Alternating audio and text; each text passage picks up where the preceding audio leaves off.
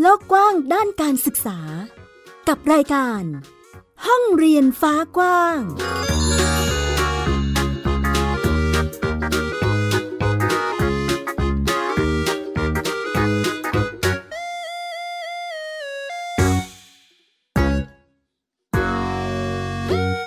วัสดีค่ะ ต้อนรับคุณผู้ฟังทุกท่านเข้าสู่รายการห้องเรียนฟ้ากว้างค่ะ อยู่กับแม่หญิงสกาวรัฐวงมั่นกิจการนะคะ ที่ www.thaipbspodcast.com ค่ะ พูดคุยกันในประเด็นการจัดการศึกษาค่ะคุณผู้ฟัง เมื่อวันจันทร์ที่ 29 มกราคม 2567 ค่ะ ทางเครือข่ายบ้านเรียนนะคะ หรือว่ากลุ่มบ้านเรียนครอบครัว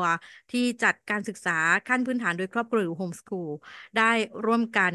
รวมกลุ่มจัดกิจกรรม แนะแนวการเขียนแผนการศึกษาขั้นพื้นฐาน หรือว่าการเขียนแผนการศึกษานี่แหละค่ะ วันนี้มีโอกาสดีๆ ค่ะ ที่ได้ชวนกันมาบอกเล่าในรูปแบบของ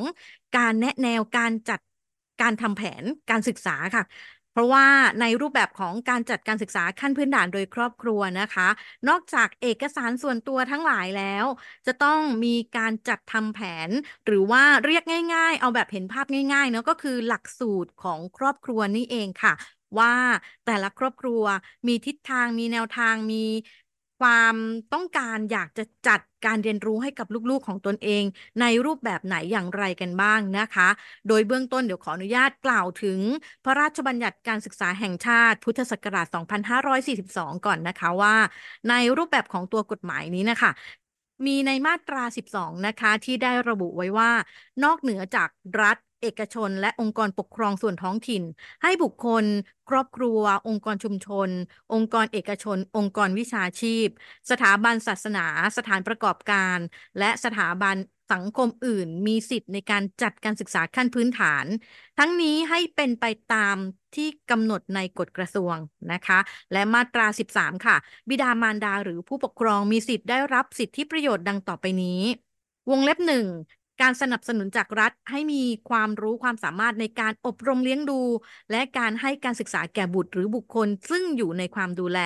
วงเล็บ 2 เงินอุดหนุนจากรัฐสำหรับการจัดการศึกษาขั้นพื้นฐานของบุตร หรือบุคคลซึ่งอยู่ในความดูแลที่ครอบครัวจัดให้ ทั้งนี้ตามที่กฎหมายกำหนดวงเล็บ 3 การลดหย่อนหรือยกเว้นภาษีสำหรับค่าใช้จ่ายการศึกษาตามที่กฎหมายกำหนดค่ะ และอีกหนึ่งมาตราที่ไม่พูดถึงไม่ได้เลยนะคะ นั่นก็คือมาตรา 15 ค่ะ การจัดการศึกษามี 3 รูปแบบคือการศึกษาในระบบ การศึกษานอกระบบ และการศึกษาตามอัธยาศัย วงเล็บหนึ่งการศึกษาในระบบ เป็นการศึกษาที่กำหนดจุดมุ่งหมาย วิธีการศึกษาหลักสูตร ระยะเวลาของการศึกษา การวัดและประเมินผล ซึ่งเป็นเงื่อนไขของการสำเร็จการศึกษาที่แน่นอน วงเล็บ 2 การศึกษานอกระบบ เป็นการศึกษาที่มีความยืดหยุ่นในการกำหนดจุดมุ่งหมายรูปแบบวิธีการการจัดการศึกษา ระยะเวลาของการศึกษา การวัดและประเมินผล ซึ่งเป็นเงื่อนไขสำคัญของการสำเร็จการศึกษา โดยเนื้อหาและหลักสูตรจะต้องมีความเหมาะสมสอดคล้อง กับสภาพปัญหาและความต้องการของบุคคลแต่ละกลุ่ม วงเล็บ 3 การศึกษาตามอัธยาศัย เป็นการศึกษาที่ให้ผู้เรียนได้เรียนรู้ด้วยตนเองตามความสนใจ ศักยภาพ ความพร้อมและโอกาส โดยศึกษาจากบุคคล ประสบการณ์สังคม สภาพแวดล้อม สื่อหรือแหล่งความรู้อื่น ๆ สถานศึกษาอาจจัดการศึกษาในรูปแบบใดรูปแบบหนึ่ง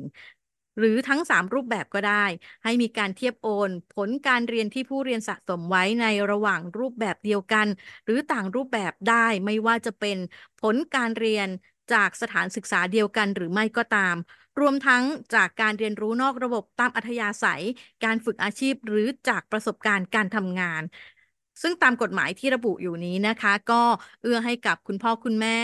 ครอบครัวได้เลือกที่จะจัดการศึกษาในรูปแบบโฮมสกูลหรือบ้านเรียน หรือว่าการจัดการศึกษาขั้นพื้นฐานโดยครอบครัวนี้แหละค่ะ ให้สามารถที่จะจัดการศึกษาให้กับลูกๆของตนเองได้ค่ะ และในการจัดทำหลักสูตร หรือว่าแผนการศึกษาของครอบครัวนี้นะคะ ก็จะมีกลุ่มพี่ๆบ้านเรียนนะคะ เรียกว่ากลุ่มเครือข่ายบ้านเรียนค่ะ รวมตัวกันเพื่อที่จะถ่ายทอดสื่อสารแล้วก็แนะนำในรูปแบบของการเขียนแผนการศึกษาให้เหมาะสมกับตัวผู้เรียนตามสิทธิของ ผู้เรียนแล้วก็ครอบครัวนั่นเองนะคะ และในกิจกรรมการแนะแนวการเขียนแผนการศึกษาในครั้งนี้นะคะ เราก็ได้พูดคุยกับหลาย ๆ ครอบครัวทีเดียวค่ะ ซึ่งมีบางครอบครัวที่เราชวนมาสะท้อนแนวคิดหรือว่าหลักการที่ทำให้แต่ละครอบครัวเลือกมาจัด หรือว่าสนใจในวิถีโฮมสคูลนะคะ เดี๋ยวลองไปฟังเสียงจากพ่อเอกนะคะ คุณเอกชัยตันติเจริญทรัพย์ อันนี้อยู่ในพื้นที่จังหวัดชนบุรีนะคะ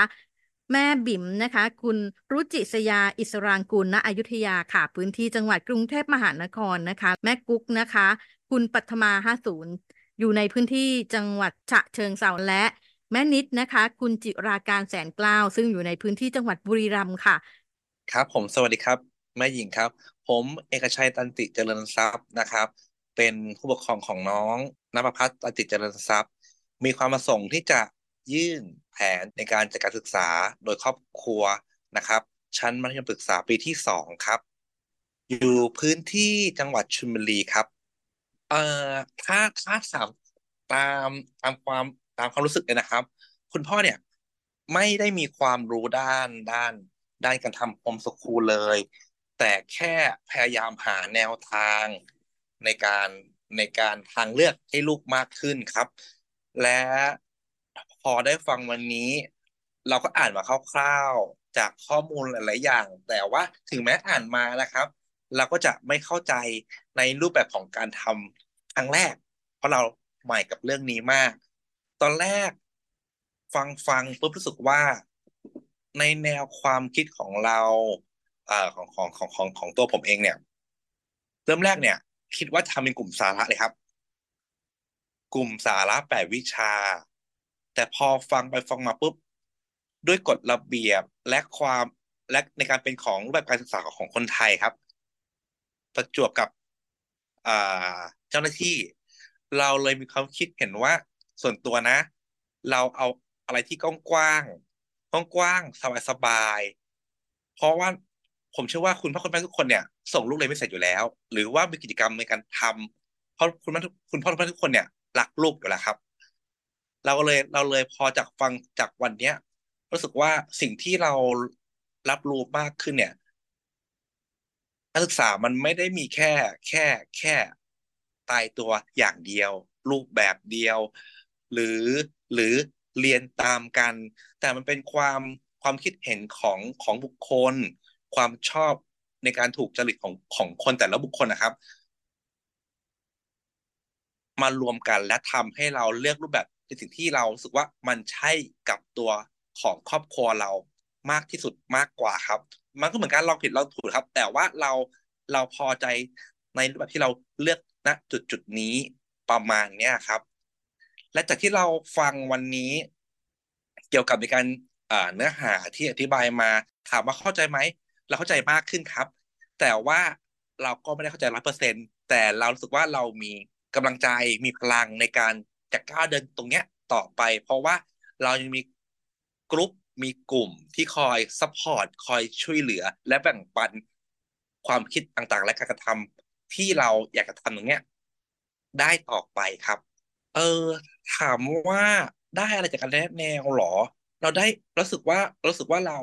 เราได้แนวคิดเพิ่มขึ้นอีกเยอะ ในรูปแบบของของกรอบกรอบการศึกษา ในการ ความเป็นแพทเทิร์นของของกฎระเบียบอ่าแล้วก็รู้สึกว่าเอาแรกรู้สึกว่ามันยากมากเลย เพราะเราไม่มีทิศทางเนาะรู้สึกว่ามันยากมากเลย แต่พอเราฟังฟังแล้วลองลองพิจารณาดูเราคิดว่าเราน่าจะพอพอไปได้ และลองส่งแผนได้นะเราเดี๋ยวเราจะลองลองลองทำไปแล้วก็ลองส่งดูดูก่อน ตอนแรกเนี่ย เรารู้สึกว่ามันมันเหมือนก็เราสับสน ด้วย เพราะว่าเราอ่านเปเปอร์เนาะที่เจ้าที่เขาส่งมาให้อย่างเงี้ย แล้วเราไม่มีตัวอย่างเลยแล้วเกี่ยวเราเราใหม่ด้วยอะมันก็เลยทำให้จะรู้สึกว่ามันก็ก็ยากนะ ก็ยากแล้วเราก็กังวลด้วยว่าส่งไปเนี่ยเขาจะเขาจะ เรียกว่าจะผ่านไหมจะทำรูปแบบไหน เราก็อยากจะส่งไปแล้วให้เขาสึกว่าซอฟกับเรามากที่สุด แต่ในความซอฟกับเราเนี่ย มันก็อยู่ที่แผนเราด้วยไงแล้วก็เลยกังวลตรงจุดจุดนี้นะครับ แต่พอฟังวันนี้แล้ว มันไม่ได้ยากขนาดนั้น แล้วเราก็ลองลองเดี๋ยวลองค่อยๆแกะตามเนื้อหา แล้วก็ค่อยๆทำที่เราจดบ้างอะไรบ้างอย่างเงี้ยกับเกี่ยวกับกิจกรรมรูปแบบในการคิดคำนวณประจวบกับยังมีเอ่อแม่แม่ผู้ปกครองหลาย ๆ คนที่คอย support เราอยู่เนี่ยเรารู้สึกว่าเราเริ่มมั่นใจครับ ในการสอบถามได้อะไรได้ ไม่อยากให้ลูกเราในความรู้สึกของของตัวคุณพ่อนะครับ เราแค่ไม่อยากให้ลูกเราอะ เสียเวลา เสียเวลาไปกับการเรียนในระบบ เป็นสิบสามปีสิบสี่ปีสิบห้าปีอย่างเงี้ยครับเราอยากให้มาพัฒนาโดยทางทางเรียนมาสุดท้ายก็หางานทำเหมือนกันนะครับ เราเลยอยากจะ เอาตรงเนี้ย อย่างน้อยเรามีเรามีกิจการอยู่แล้ว เอาเข้ามา support เลย และให้เขามาคุมจัดการคน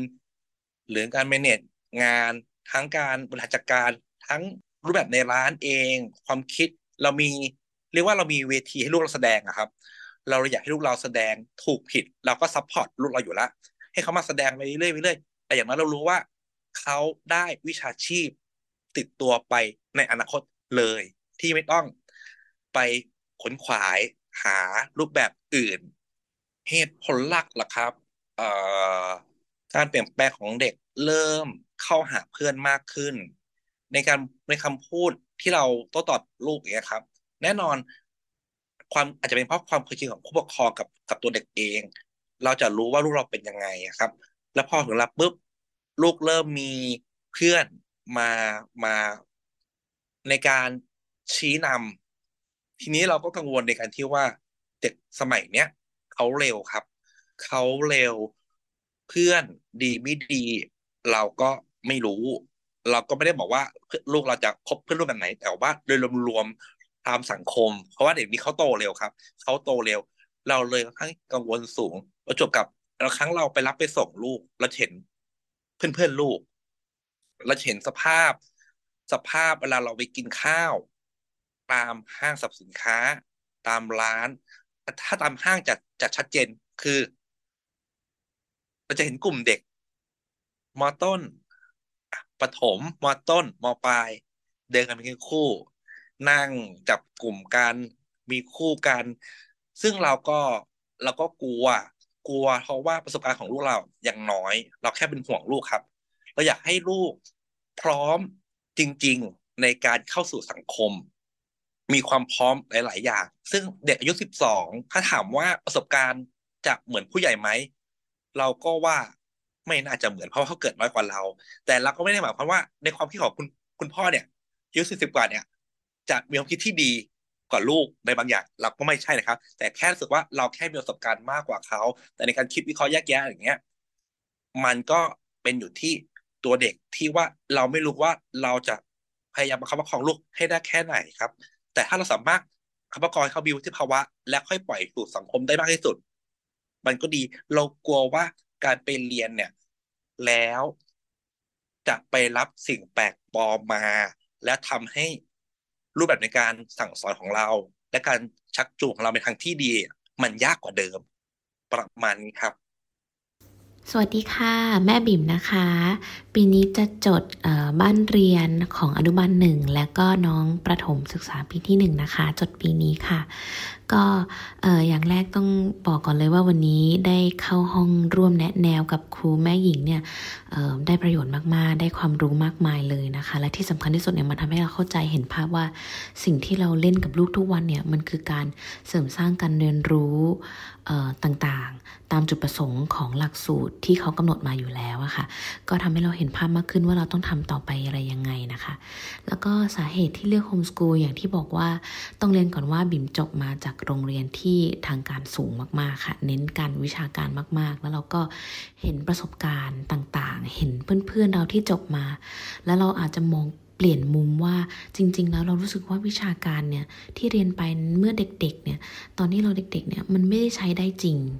แล้วก็มันไม่ใช่สิ่งที่เราเนี่ยต้องการที่จะเรียนจริง ๆ อยากรู้จริง ๆ ตอนเราเด็ก ๆ พอเรามีลูกเองเราก็อยากที่จะจัดกันพอเรารู้ว่าเรามีโฮมสกูลด้วยก็แบบดีใจมากๆ เลยเพราะว่าเราเป็นสิ่งที่ตอบโจทย์เราเราอยากให้ลูกของเราได้เรียนในสิ่งที่อยากเรียนจริง ๆ สิ่งที่สนใจจริง ๆ และเราสามารถจัดการเรียนรู้ให้กับเขาในสิ่งที่เขาต้องต้องการสิ่งที่เขาตามหา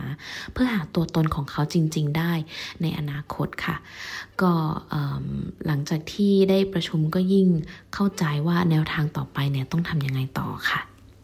แม่กุ๊กนะคะปัทมาณศูนย์ค่ะ จัดการศึกษาให้กับ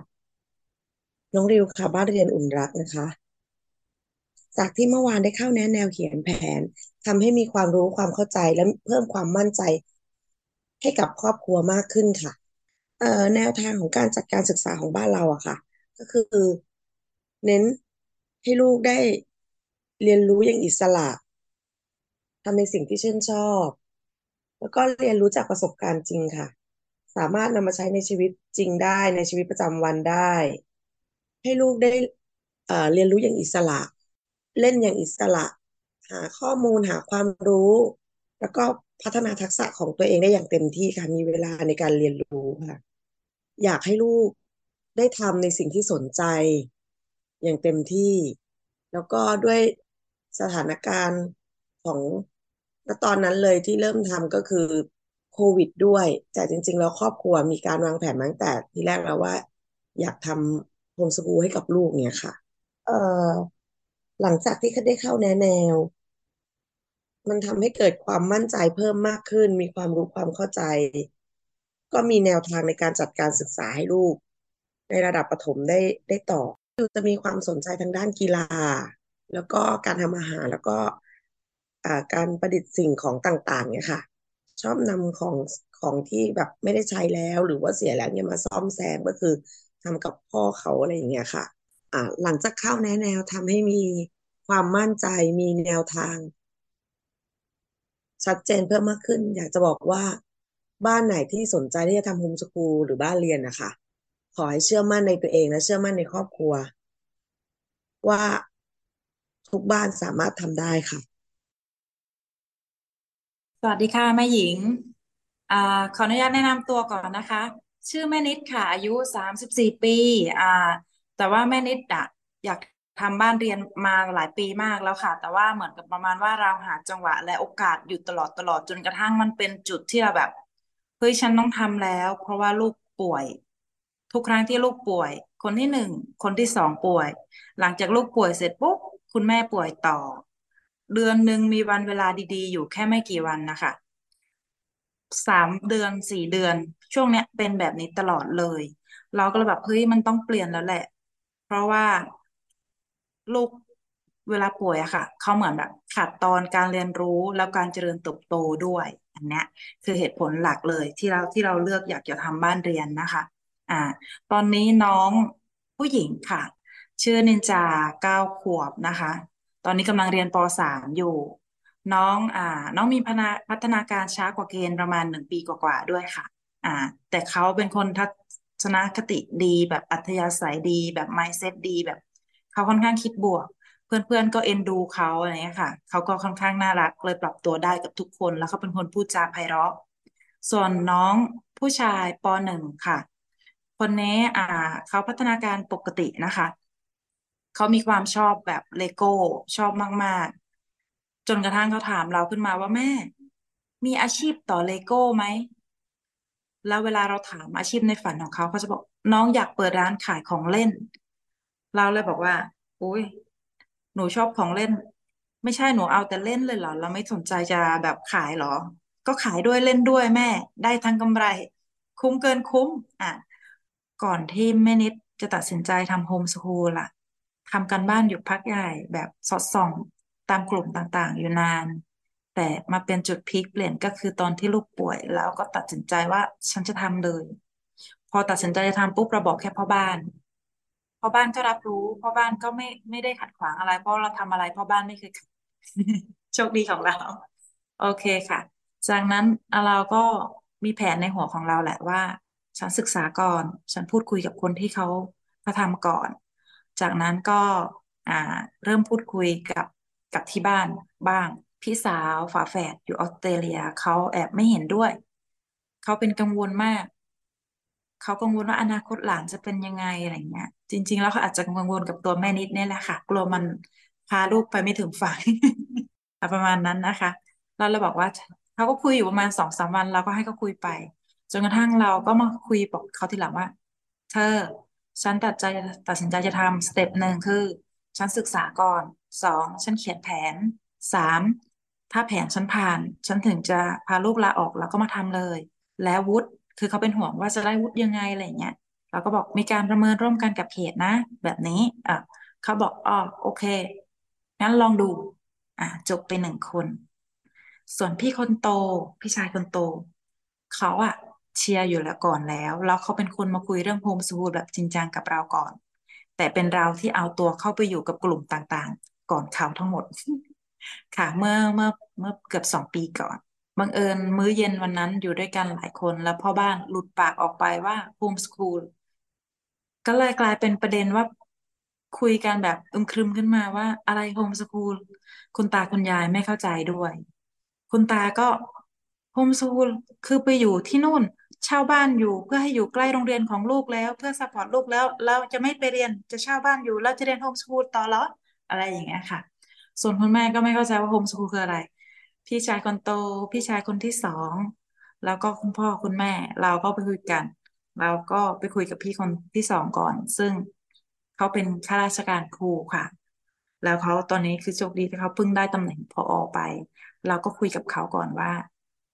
เนี่ยนะ หลานของเราอะลูกเราอะเขามีความชอบเฉพาะด้าน แล้วอย่างเนนจาเขาก็จะมีความแบบเขาช้ากว่าเพื่อน เขาก็อยู่ในกลุ่ม เพื่อนๆเขาก็เรียนไป ส่วนเขาก็เรียนไม่ทัน ถึงคุณครูจะแยกสอนดูแลให้ อ่า มันก็ได้ไม่เต็มที่เพราะคุณครูก็ต้องดูแลคนอื่นด้วย ถ้าเราสอนเองได้ แล้วเราให้เวลาเขาต่อให้เป็นแค่วันละหนึ่งถึงสองชั่วโมงเขายังได้เยอะไหม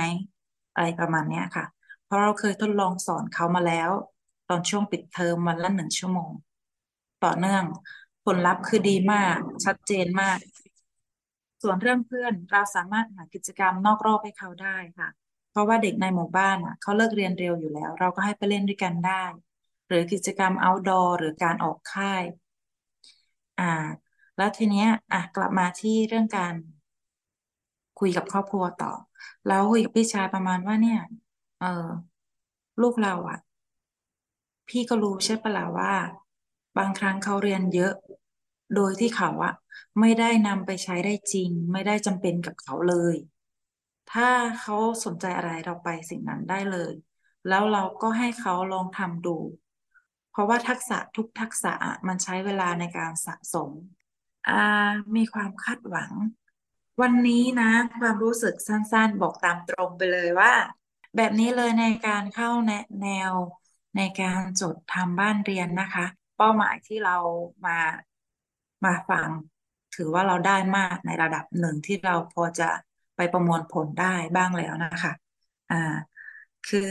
เวลาพูดคุยกันอะคุยได้แบบสบายๆแล้วก็เวลาสอบถามพูดคุยไขข้อสงสัยค่อนข้างเคลียร์แนะแนวได้แบบทั้งเจาะจงแล้วก็แบบเปิดกว้างไปในตัว โดยรวมถือว่าดีมากมีเป็นประโยชน์แบบมากเลยค่ะ ชอบมาก อย่างของนิดามีเกณฑ์หลัก ๆ เลยนะคะ ว่าเราจะทำตัวเนี้ย เรามองไว้แค่ เรียนเล่นสนุกมีความรู้สุขภาพดีปรับตัวได้ดีตามยุคสมัยอย่างเหมาะสม เรามีเป้าไว้แค่นี้ค่ะ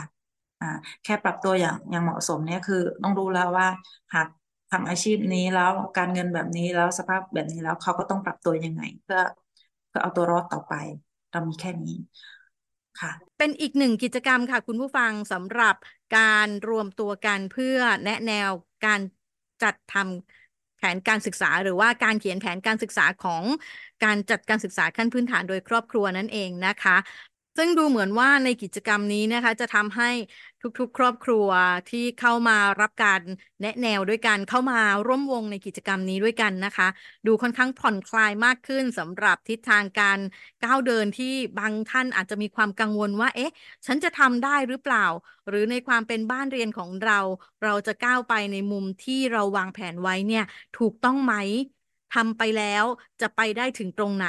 วุฒิการศึกษามันจะ สามารถที่จะใช้งานอะไรอย่างไรได้บ้างนั่นเองนะคะ โดยทุกส่วนสามารถที่จะคลี่คลายไปสู่การวางแผนดำเนินการและดำเนินสู่การเตรียมเอกสารเพื่อยื่นขอจัดการศึกษาขั้นพื้นฐานโดยครอบครัวหรือโฮมสคูลได้สำเร็จนั่นเองค่ะ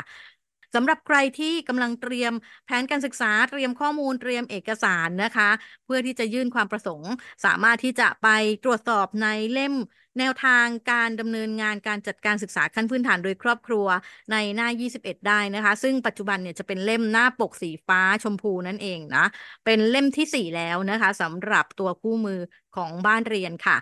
ในหน้า 21 นะคะ จะระบุอยู่ในข้อ 2.4 ค่ะ เวลาในการยื่นความประสงค์ค่ะ ครอบครัวสามารถยื่นความประสงค์ขออนุญาตจัดการศึกษาได้ปีละสองครั้ง โดยสอดคล้องกับการเปิดปิดภาคเรียนของสถานศึกษา โดยภาคเรียนที่ 1 จะอยู่ระหว่างเดือนเมษายน ถึงเดือนพฤษภาคม และภาคเรียนที่ 2 อยู่ระหว่างเดือนสิงหาคม และเดือนกันยายนนะคะ และมีข้อมูลอื่น ๆ อยู่ในตัวเล่มคู่มือนี้อีกค่ะ ที่คุณผู้ฟังหรือว่าผู้ที่สนใจนะคะ คุณพ่อคุณแม่สามารถที่จะเข้าไปลองดูไป เปิดหาข้อมูลกันก่อนได้ เพื่อเตรียมความพร้อมสำหรับตนเอง ครอบครัวตนเองนะคะ ที่จะเข้าไปยื่นเอกสารขอจัดการศึกษาขั้นพื้นฐานโดยครอบครัวหรือว่าทำโฮมสกูลให้ลูกนั่นเองค่ะคุณผู้ฟังที่รับฟังและสนใจในรูปแบบการศึกษาแบบโฮมสกูลนะคะ สามารถเข้าไป ค้นหาข้อมูลหรือว่าไปสอบถามในกลุ่ม Homeschool Network ก่อนก็ได้เช่นกันนะคะ รวมถึงกลุ่มต่างๆ ที่จะมีเพื่อนๆ พี่ๆ นะคะ รวมถึงสมาชิกที่จัดการศึกษาแบบ Homeschool ค่ะ จะคอยตอบคำถามหรือว่าให้คำแนะนำหากไม่ทราบก็คือ จะมีการให้คอนแทคให้ข้อมูลสำหรับผู้ที่เราจะสามารถไปหาคำตอบได้นั่นเองนะคะ เอาละใครที่กำลังหาทิศทางแนวทางในการศึกษาให้กับลูก ส่งกำลังใจให้ทุกท่านนะคะ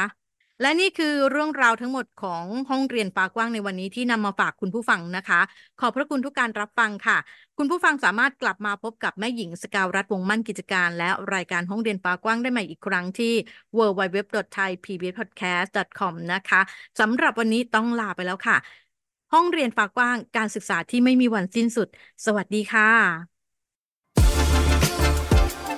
ติดตามรายการได้ทางเว็บไซต์และแอปพลิเคชันของไทย PBS Podcast Spotify SoundCloud Google Podcast Apple Podcast และ YouTube Channel ของไทย PBS Podcast Thai PBS Podcast We the World We the Voice